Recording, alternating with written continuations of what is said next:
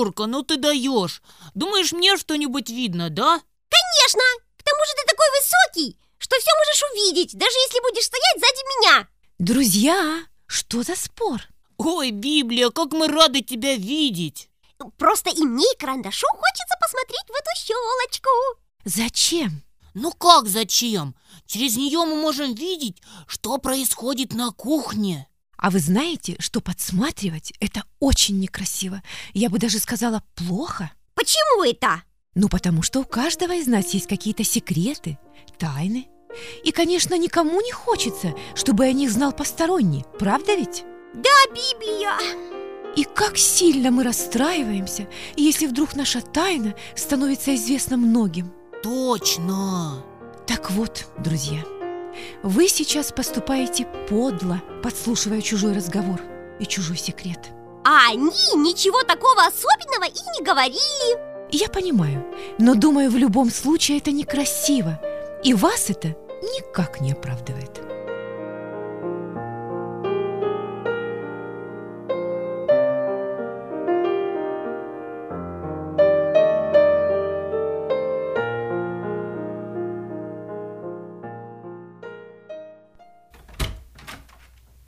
Рыжий! А ну заходи сюда. Ложись вот здесь на коврик и на кухню больше носа не показывай. Вы слышали? Да, наверное, Рыжий что-то натворил на кухне. Эх, Библия Если б не твои разговоры, мы бы знали, что он наделал Ладно, Терка, пошли лучше к Рыжему и узнаем, что с ним случилось. Правильно, карандаш.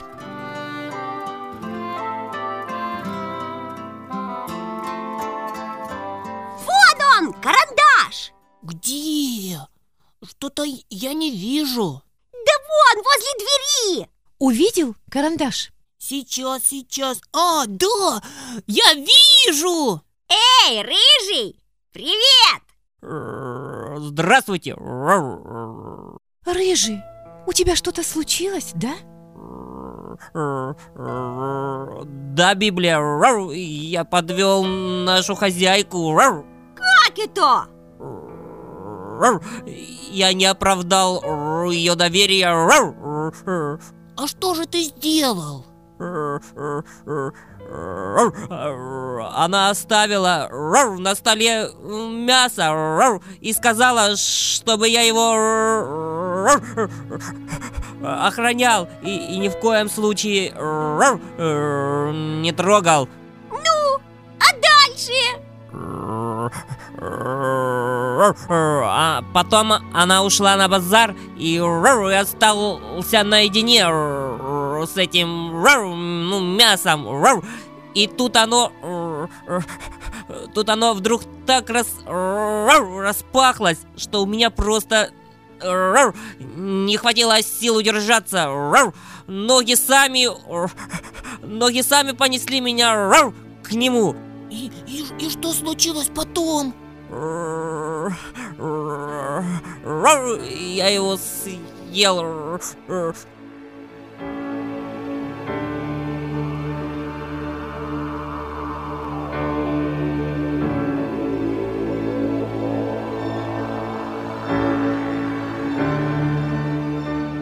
Да, Рыжий, это, конечно, очень печально.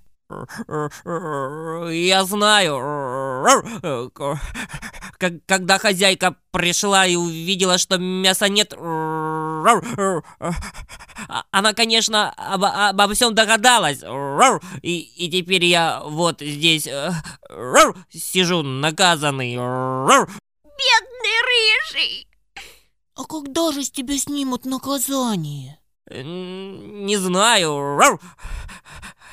Ну ничего, Рыжий, ты так не расстраивайся. Рау!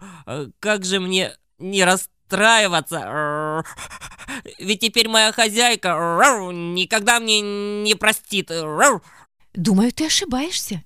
Если твое поведение больше не будет таким, то хозяйка быстро об этом забудет. Правда? Рау! Конечно, Рыжий! Вы знаете, друзья, этот случай мне напоминает одну историю которая произошла с еврейским народом, когда они вышли из земли египетской. Ой, Библия! А ты могла бы нам ее рассказать? Конечно, друзья! К тому же, я думаю, эта история будет для вас очень полезна. Здорово, Библия! Тогда усаживайтесь поудобнее, и я начинаю свой длинный и очень поучительный рассказ.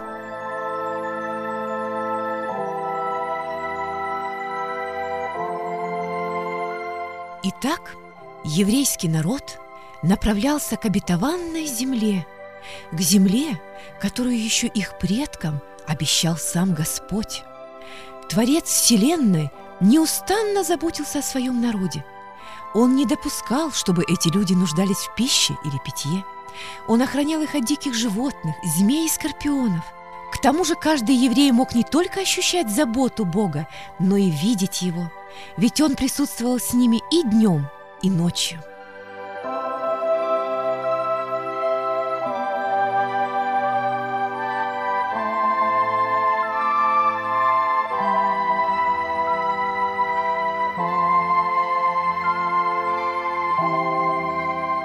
Однажды, когда еврейский стан находился в пустыне, уже совсем недалеко от обетованной земли, люди снова начали роптать. Они это делали часто, то им надоела пища, то они хотели вернуться снова в Египет. Моисей, как мы уже устали ходить по пустыне. Хотим обратно вернуться в Египет. Там каждый из нас ел вдоволь мяса, лук и чеснок. Почему мы так долго идем в обещанную Богом страну? Потому что вы не верите и не доверяете Богу. Вспомните, сколько милостей дал вам Бог. Сколько Он заботился о вас. А вы, вы все равно остаетесь такими же неблагодарными и недовольными. Однако люди не унимались, они все продолжали кричать. Бог видел всю эту сцену. Ему было больно и обидно, ведь еврейский народ не ценил заботу Господа. И тогда Бог наказал их.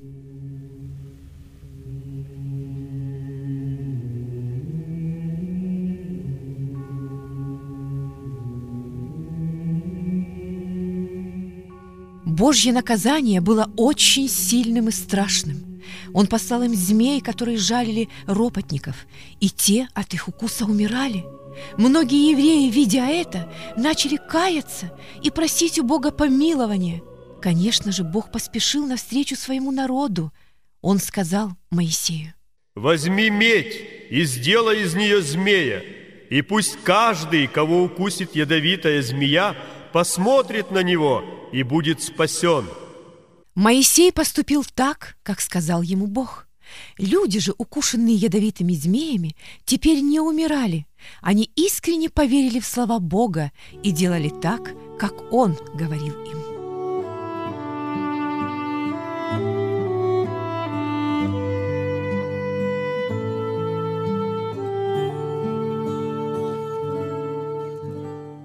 Долго ходил израильский народ по пустыне. Однако при этом ни одежда, ни их обувь не ветшала. Вы спросите, почему? А потому что великий Господь Бог заботился о своем народе. Он неустанно посылал им и пищу, и питье. И, конечно же, Бог хотел еще больше благословить свой народ, но они часто своим неверием и ропотом не давали ему такой возможности. Однако, несмотря ни на какие обстоятельства, евреи все-таки дошли до земли, которую обещал им Господь. Наконец-то, наконец-то мы дошли до земли, которую обещал нам Бог. Но перед тем, как в нее войти, нам нужно узнать, сколько там живет людей, кто они, какие у них города и как они укреплены. Правильно, Моисей. Выбери из нас людей и отправь их посмотреть на эту обетованную землю.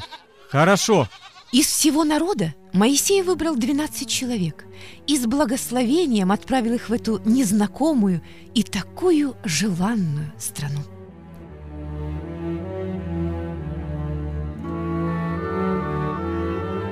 Двенадцать крепких, сильных мужчин ушли в чужую страну. Среди них был и помощник Моисея Иисус Навин, и его друг Халев. Моисей, а также весь израильский народ стали с нетерпением ждать возвращения разведчиков. Конечно же, евреи переживали о них, ведь если люди, живущие в той стране, в чем-то заподозрят их, то их могут поймать и даже убить. В этой ситуации израильтяне могли только уповать на живого Бога. И так разведчики не возвращались несколько дней. Но вот однажды кто-то закричал. Смотрите, смотрите, возвращаются наши. А, а что это они несут? Не знаю, но что-то большое. Когда разведчики подошли поближе, то люди заметили, что они несут необыкновенно большую кисть винограда. Представляете, кисть была так огромна, что двое мужчин, подвесив на палку, едва несли ее на руках. Неужели может вырасти такой огромный виноград? Наверное. Это же, это же просто чудо Божье! Да, это было действительно чудо. Многие не могли поверить своим глазам. Однако это было так.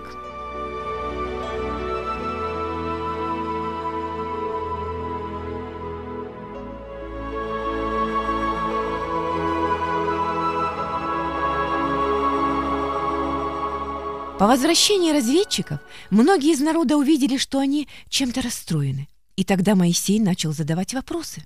Рассказывайте, как вы дошли, что вы видели? Дошли мы хорошо. Когда мы пришли туда и увидели эту страну, то мы просто ахнули. Ханаан – это огромная и красивая страна. Бог обильно благословил ее. Там растет много фруктов и овощей. Вы только посмотрите, какие они размером. И это только виноград. Да. Но какие там города? Как они защищены? В этой стране города очень хорошие, а стены вокруг них, ну, просто великаны. Они большие и толстые, через них трудно будет пробраться в город. Ясно. А какие же там люди? Там живет сильный и смелый народ. Среди мужчин есть даже великаны. К тому же там очень много воинов. Если наш народ захочет наступать на эту страну, то мы обязательно будем разбиты. Там есть все для победы над нами. Мы никогда не сможем завоевать Ханаан. Нет, несмотря ни на что, мы должны все-таки идти в Ханаан. Среди двенадцати разведчиков только двое, Иисус Навин и Халев, верили, что Бог в силе дать им эту страну. Другие же десять сомневались в этом. Да и было от чего, поверьте. Ведь если смотреть человеческими глазами, то действительно у евреев не было никакой возможности победить хананеев. Однако с ними был сам Бог, который уже не раз показывал свою любовь и заботу. С этими словами Иисус Навин и Халев ходили от шатра к шатру. Земля ханаанская просто прекрасная. Там такие чудные луга и поля, так много фруктов и овощей. И Бог даст нам ее, нужно только верить. Однако никто не хотел их слушать. Наоборот, они начали кричать и, взяв камни, хотели побить их. Зачем Моисей вывел нас из Египта? Теперь и мы, и наши дети погибнут здесь. И как только они хотели побить двух друзей, облако Бога спустилось в святилище, и Бог сказал Моисею. «Я накажу весь этот жестокий народ, я истреблю его». Не делай этого, Господи, не делай! Хорошо, я не истреблю их, но в наказание за неверие израильский народ должен вернуться в пустыню. И так они будут ходить, пока не вырастет новое поколение, а старое, кроме Халева и Иисуса Навина, не умрет. Услышав то, что сказал им Господь, все люди сильно огорчились, ведь раньше они могли бы все попасть в Ханаан, а теперь лишь их дети смогут увидеть эту страну. И тогда они сказали друг другу. Мы пойдем в Ханаан и завоюем его. Остановитесь! Что вы делаете? Бог не благословит вас! Я прошу вас, будьте разумными! Не упрямьтесь! Вы потерпите поражение! Моисей просто умолял еврейский народ не идти против Бога. Он объяснил им, чем это грозит. Однако люди не хотели слушать его. Теперь им было все равно. Они жаждали попасть в ханаанскую землю.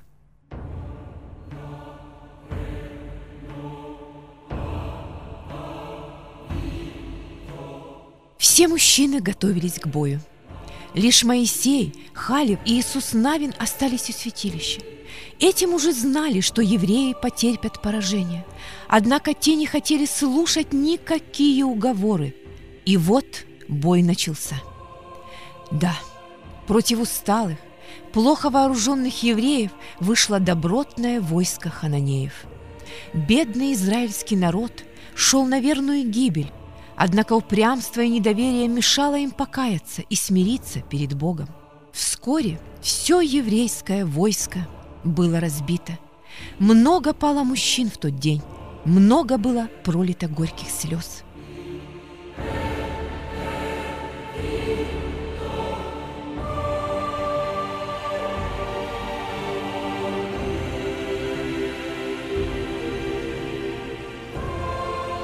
Те же, которые остались живых, отправились снова в пустыню.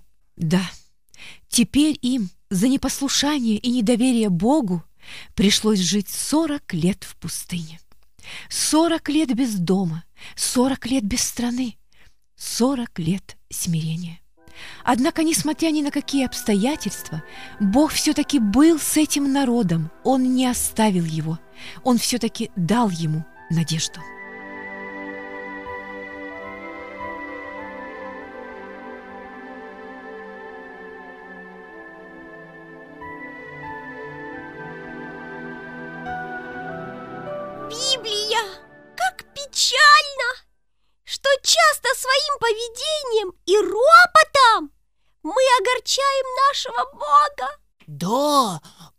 Как израильтяне. Рур. А, а- а помните, как они обещали рур, ему быть р- р- послушными и рур, исполнять все заповеди? Рур.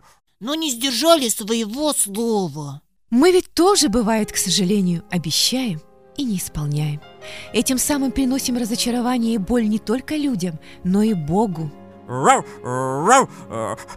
Я знаю, что моя хозяйка верила мне, р, а, а я ее, а я ее так подвел. Р, Как мне попросить у нее прощения? Рур.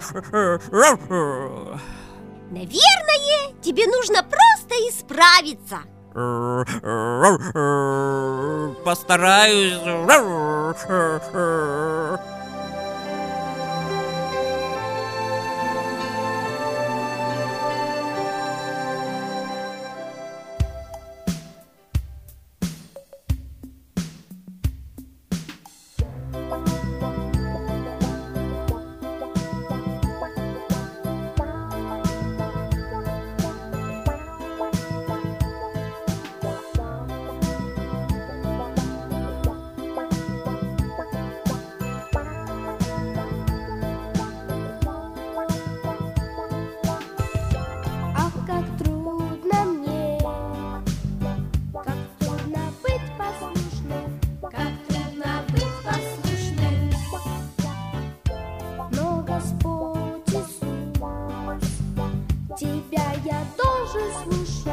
Слушать,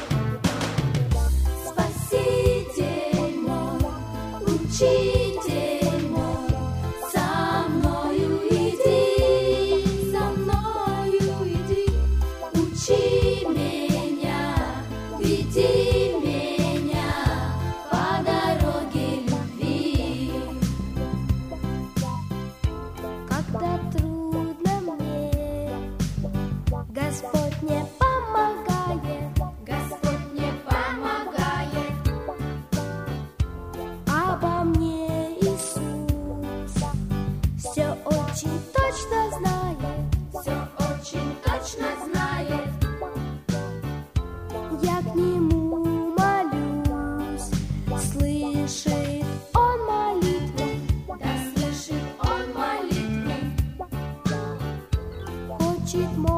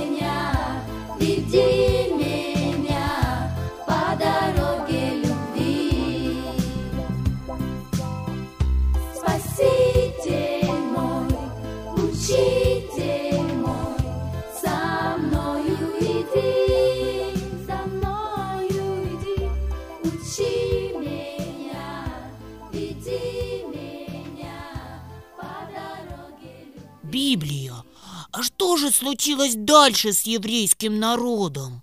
Да, и с Моисеем! А вы не устали слушать? Ну, ну что ты, Библия, Тогда я готова рассказывать.